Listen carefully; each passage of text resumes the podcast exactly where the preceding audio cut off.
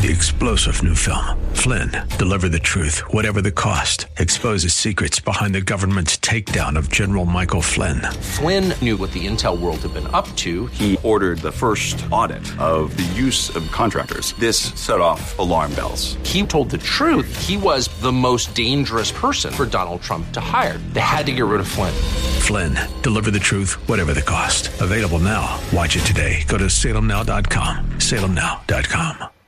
The views and opinions expressed by Rob Black and his guests are not necessarily those of KDOW or its management owners or advertisers and should not be construed as legal tax or investment advice. Always consult with the appropriate advisor before making any investment or financial planning decision. Insightful, informative, irreverent. We're ready. 1220 KDOW presents Rob Black and Your Money. Your source for breaking news, market updates, and successful investment strategies for the 21st century. Sounds like a great program. Getting you to retirement in today's market. So let's get on with the show. Taxes, family finance, insurance, the economy, technology, media, and entertainment. Rob is talking about it with you at 800 516 1220. So call in, we'll chat and uh, have some fun. Now to start your day with the latest news and market commentary. Here's Rob Black on the Bay Area's business leader, 1220 KDOW.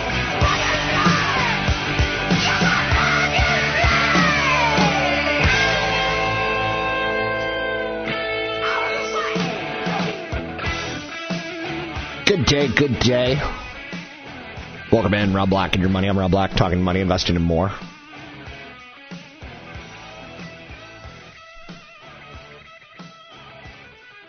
California's on fire. Started with Santa Rosa earlier, a couple weeks ago, in October. Then it turns to Ventura. Then it turns to Ojai. Then it turns to south of Santa Barbara. Now San Diego's on fire. I think the thing that you have to start acknowledging right here, right now, in the moment, is it's not affecting you because you live somewhere else, but disasters happen to people. How prepared are you for a disaster? Whether it's your family, whether it's an emergency kit, how prepared are you for a disaster? So, how about photos? Do you care about photos? Because ultimately, I don't. Yes, there's some cute Rob Black baby photos out there. And uh, yes, I was a cute baby. Um, and no, I don't have them on Facebook. But should I should I back them up? Do I care? I don't care today. But when I lose them, you, you darn tootin' I'm going to be missing those things, right? So, number one, I would look at your insurance because I think that's one of the things that a lot of people don't remember. And the Bay Area has had fires. The Oakland Hills fires 15, 16, 17 years ago, roughly. Um, check your insurance because in the Bay Area, to hire a construction worker costs more money today than it did five years ago, than it did 10 years ago, than it did 15 years ago. The construction materials cost more than it did five years ago, 10 years ago, 15 years ago. So if you haven't updated your insurance, it's not going to cost you that much more money. I recently got some life insurance. He's like, hey, you want to go and get another million, two million? I'm like, what's the cost? It's not that much more money. So I'm a term life kind of guy. So firefighters are struggling to contain multiple wildfires consuming parts of Southern California right now. That's a story that's out there. Anything that you want to talk about, we can talk about today. Money investing and more. The jobs numbers were solid. To me, the jobs numbers being solid uh, just kind of gives us that that time to say things are okay. We can now stop, breathe, and pause and look at other parts of the stock market. Okay, if the jobs are okay, then maybe Amazon can go higher. Maybe I should buy some Amazon. Let's say to get to point three, I have to start with point one to get to point two to get to point three. Seeing how the highest and lowest earners spend their money will make you think differently about the rich and the poor.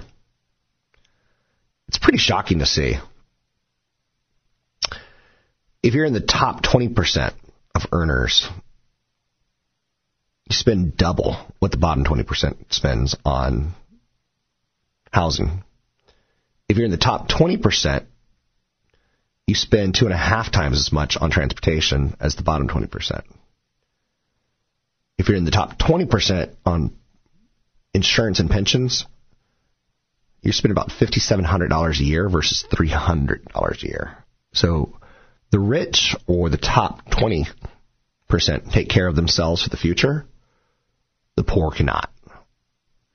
Both spend similar on food, 3500 versus 2500 um, Healthcare both spend similar, 2200 versus 1100 I mean, that's double for sure, but it's a small amount of money in the grand scheme of things.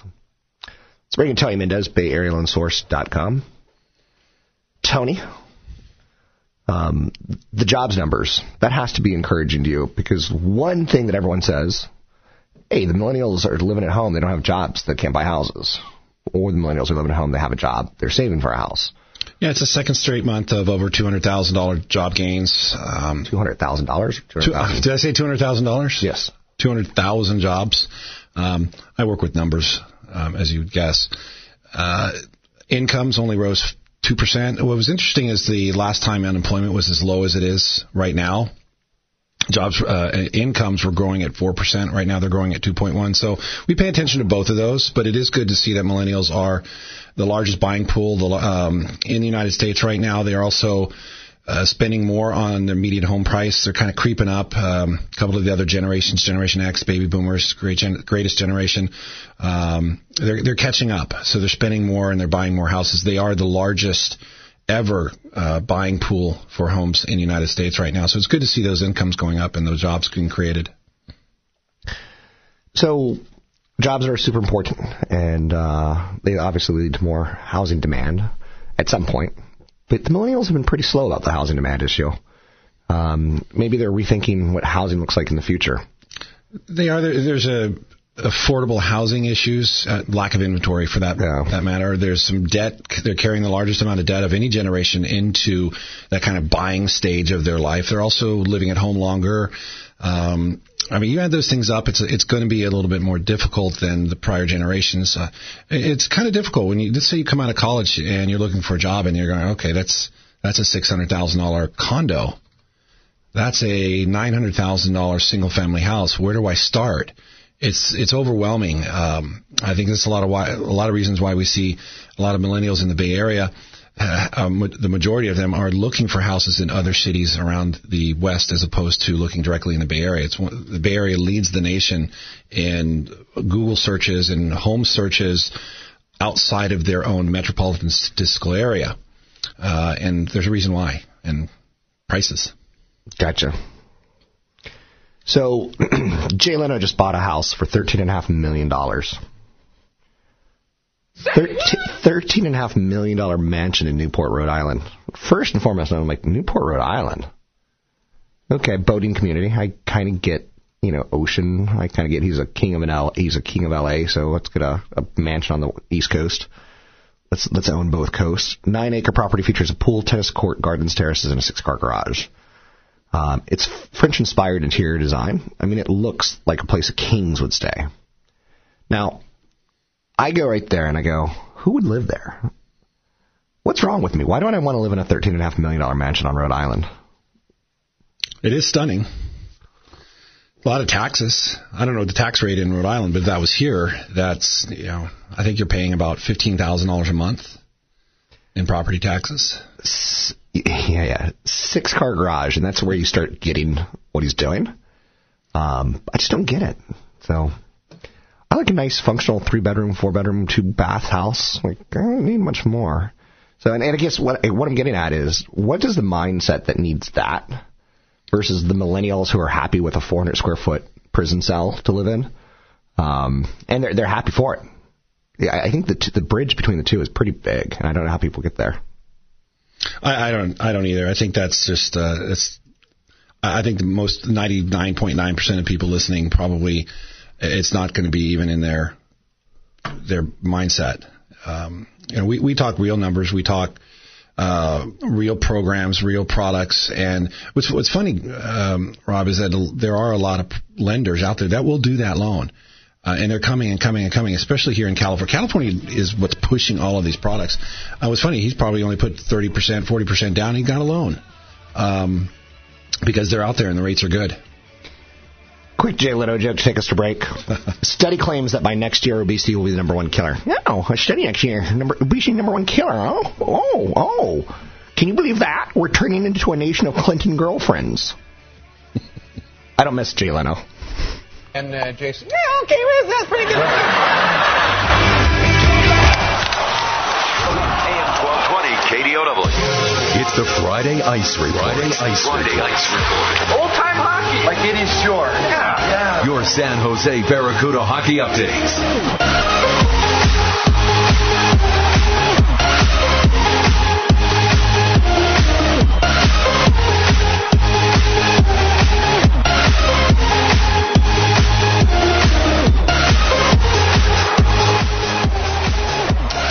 In. Let's talk hockey. It's Friday.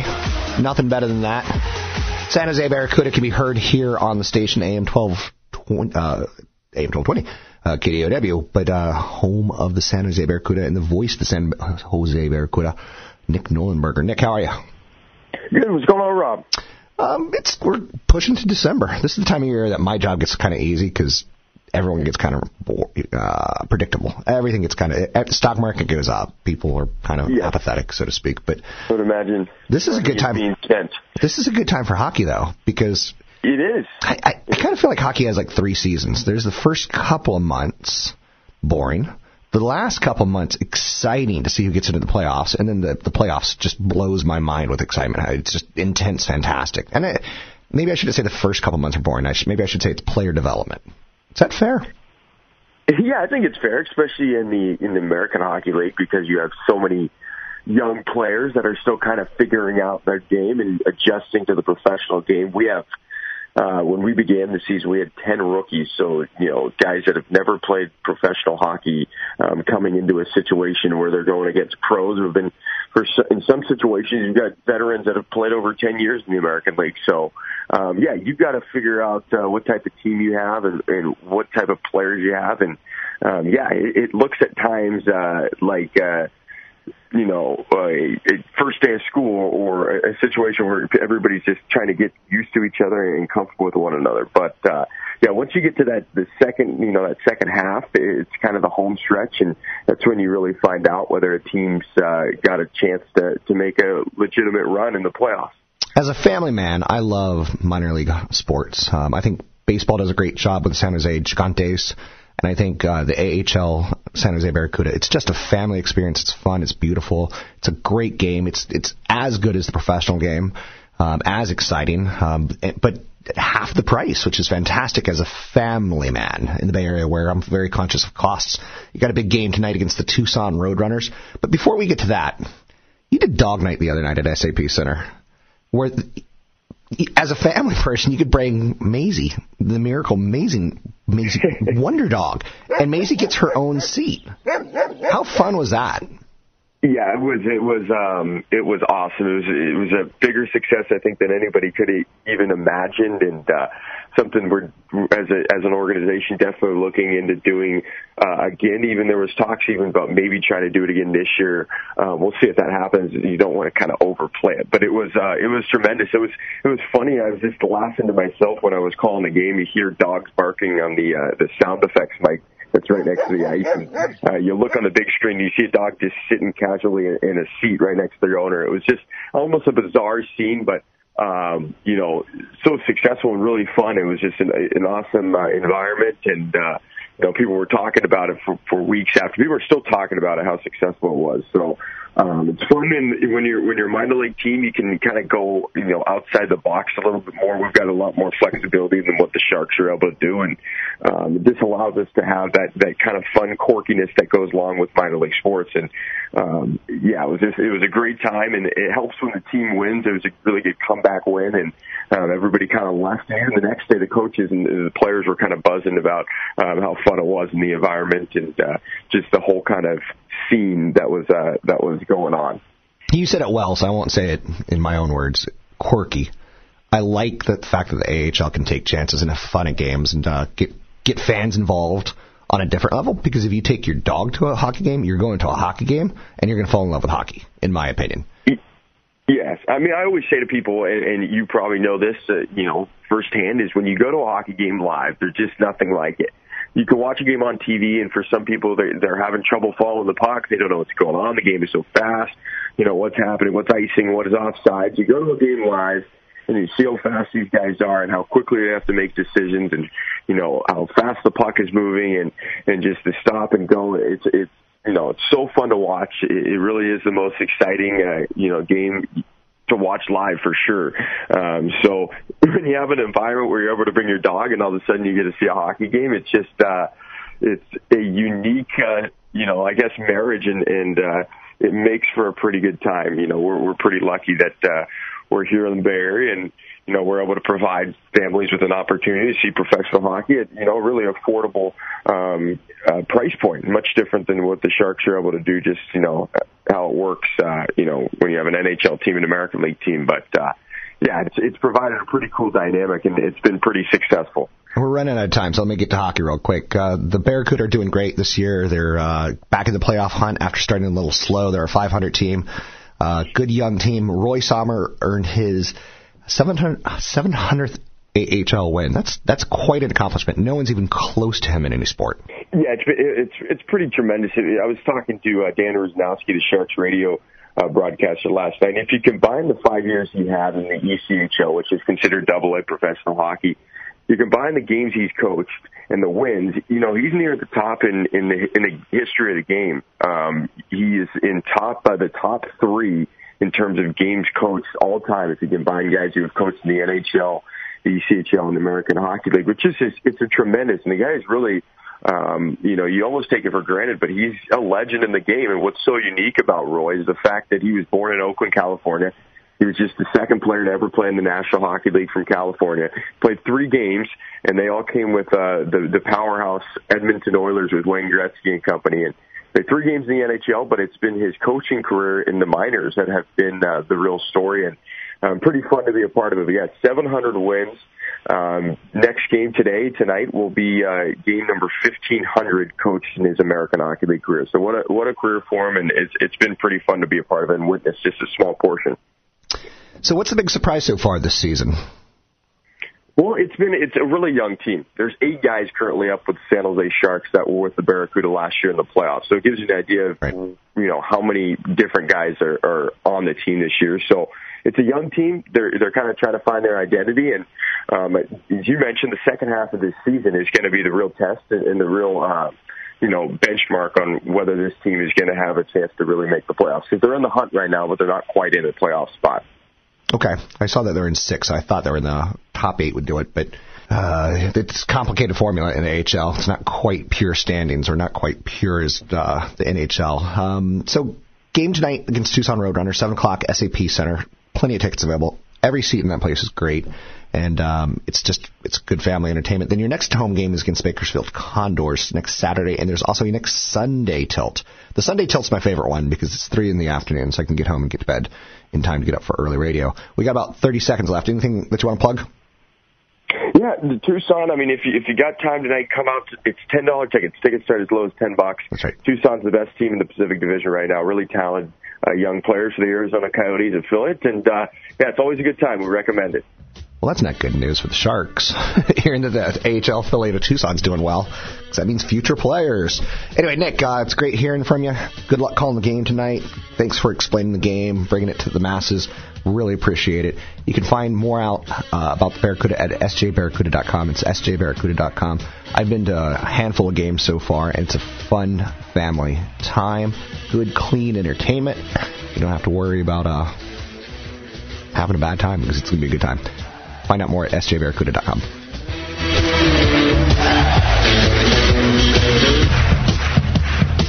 When it got cold,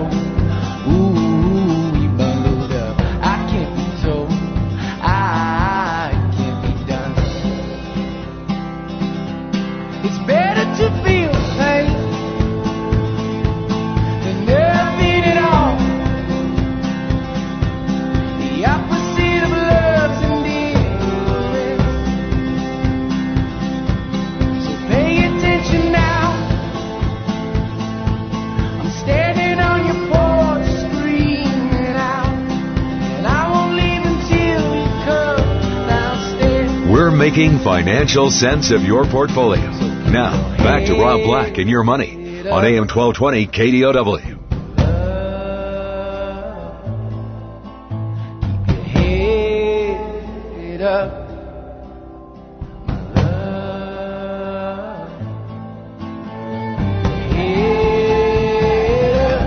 Lumineers, they're playing in concert tonight. Where?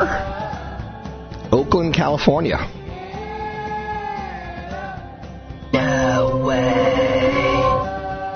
I would love to convince someone to go with me. Tomorrow night in Oakland? The Killers.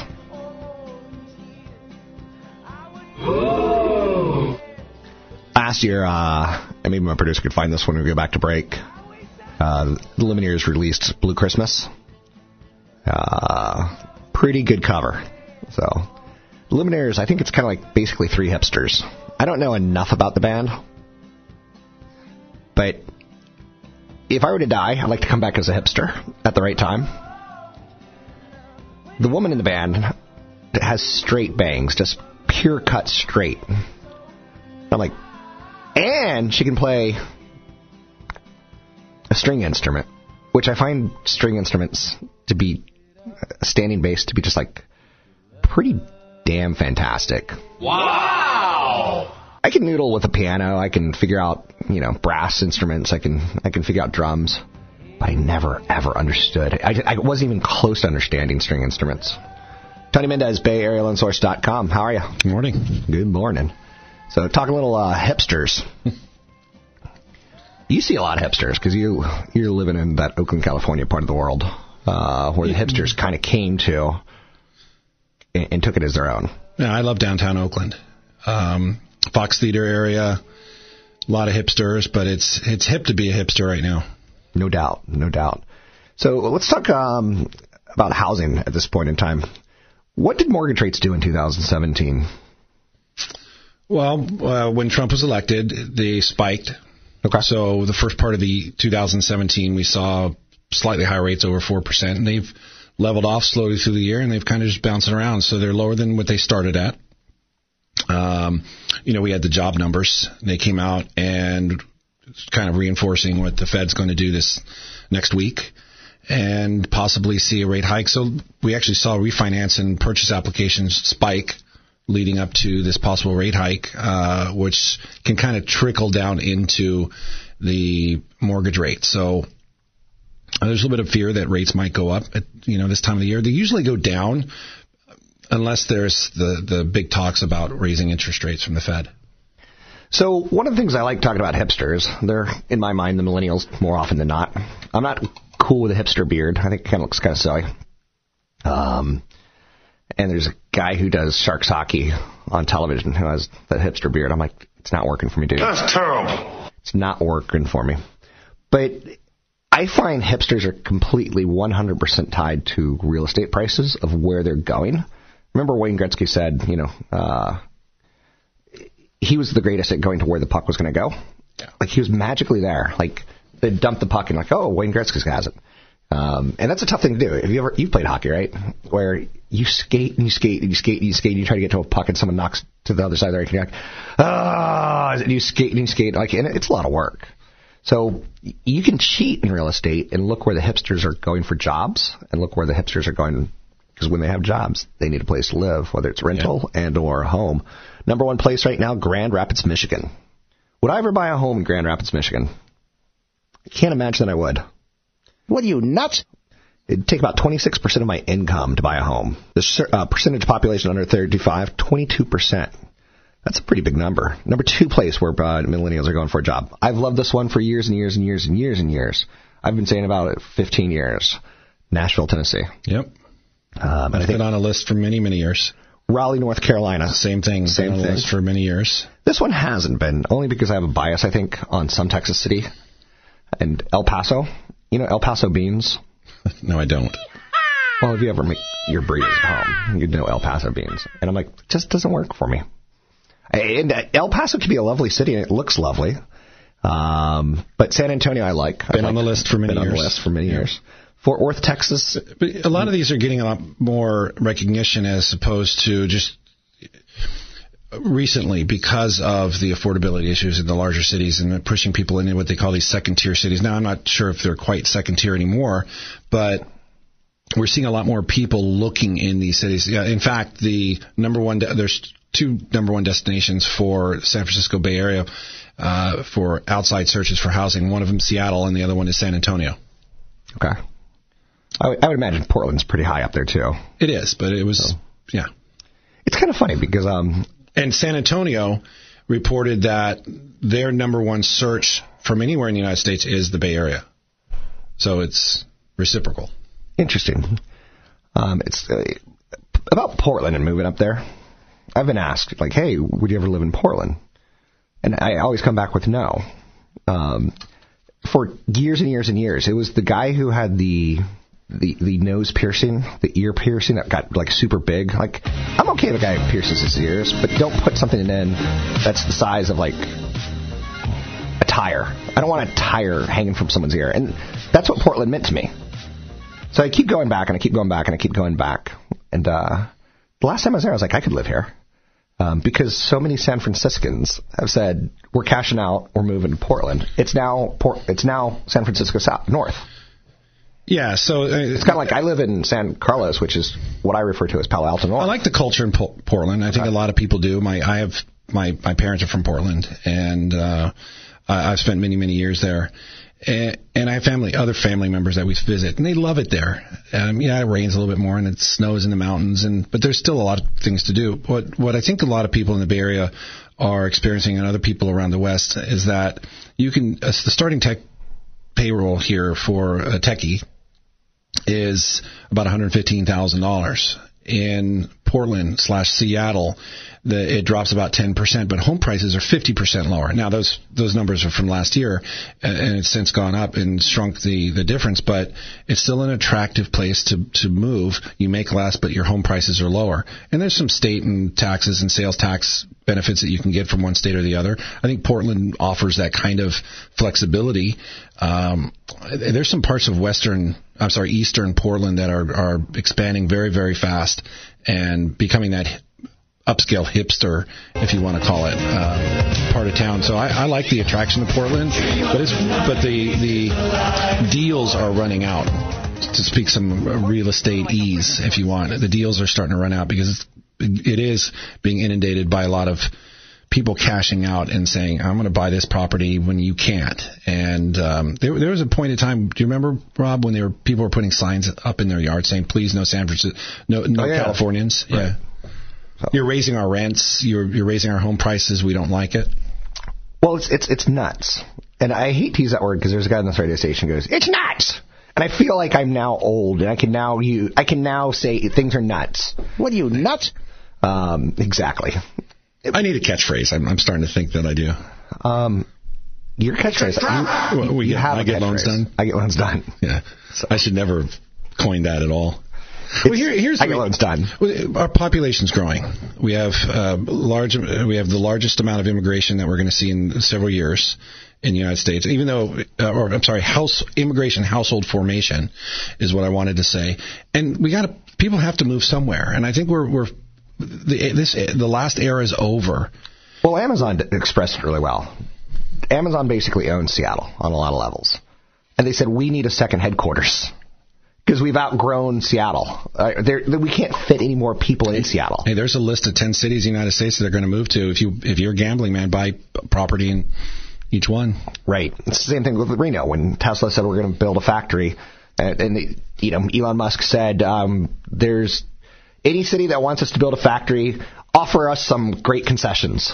And the real estate prices went up when the winner was ding ding ding ding Reno. Yep. So here's where it's nuts. And this is you know we're talking about leaving the big city for the smaller city. Here's where the smaller city comes the big city. I don't know if I, I sent you this article. I talked about it earlier in the week about the Houston IP firm um, that actually bought a plane, a three million dollar jet to fly employees to Oh, I, San I- Francisco. I, I saw the article. Yeah. So San Francisco's median rent is forty four hundred and fifty bucks. Um, do you remember the first time you, you rented a, a, bed- uh, apartment? It was like probably a thousand dollars for a three think bedroom. seven fifty. And yeah, you got two roommates. And I remember the first time I saw something that said a thou- nine nine ninety nine, you know, for a two bedroom, and I couldn't believe it. Forty four hundred and fifty dollars. Where it's, it's become so ludicrous, it's become so nuts that a law firm will fly nine nine lawyers to San Francisco on a regular basis and say meet with clients, um, and then that law firm's able to market to companies like Western Digital, companies like Intel and Microsoft. Hey, we charge less for our lawyers use us versus the San Francisco lawyers because we actually fly ours in from Houston. They do all the work on the plane, billable hours. Um, that's where we are at this point in time. We're now, I, I know someone who lives in um, Las Vegas and he flies to San Francisco three times a week and flies home three times a week. Leaves at 7, gets there at 9, leaves at 5, gets home at 7. Yeah, we had a client that moved to Bend, Oregon, and was flying into San Francisco once a week, leaving his you know four kids and his wife at home, and he'd come here and for a whole week and then go home for the weekends. I'm with you. Tony Mendez. You can find him at BayAreaLoanSource.com. He gets loans done. That's his catchphrase. BayAreaLoanSource.com.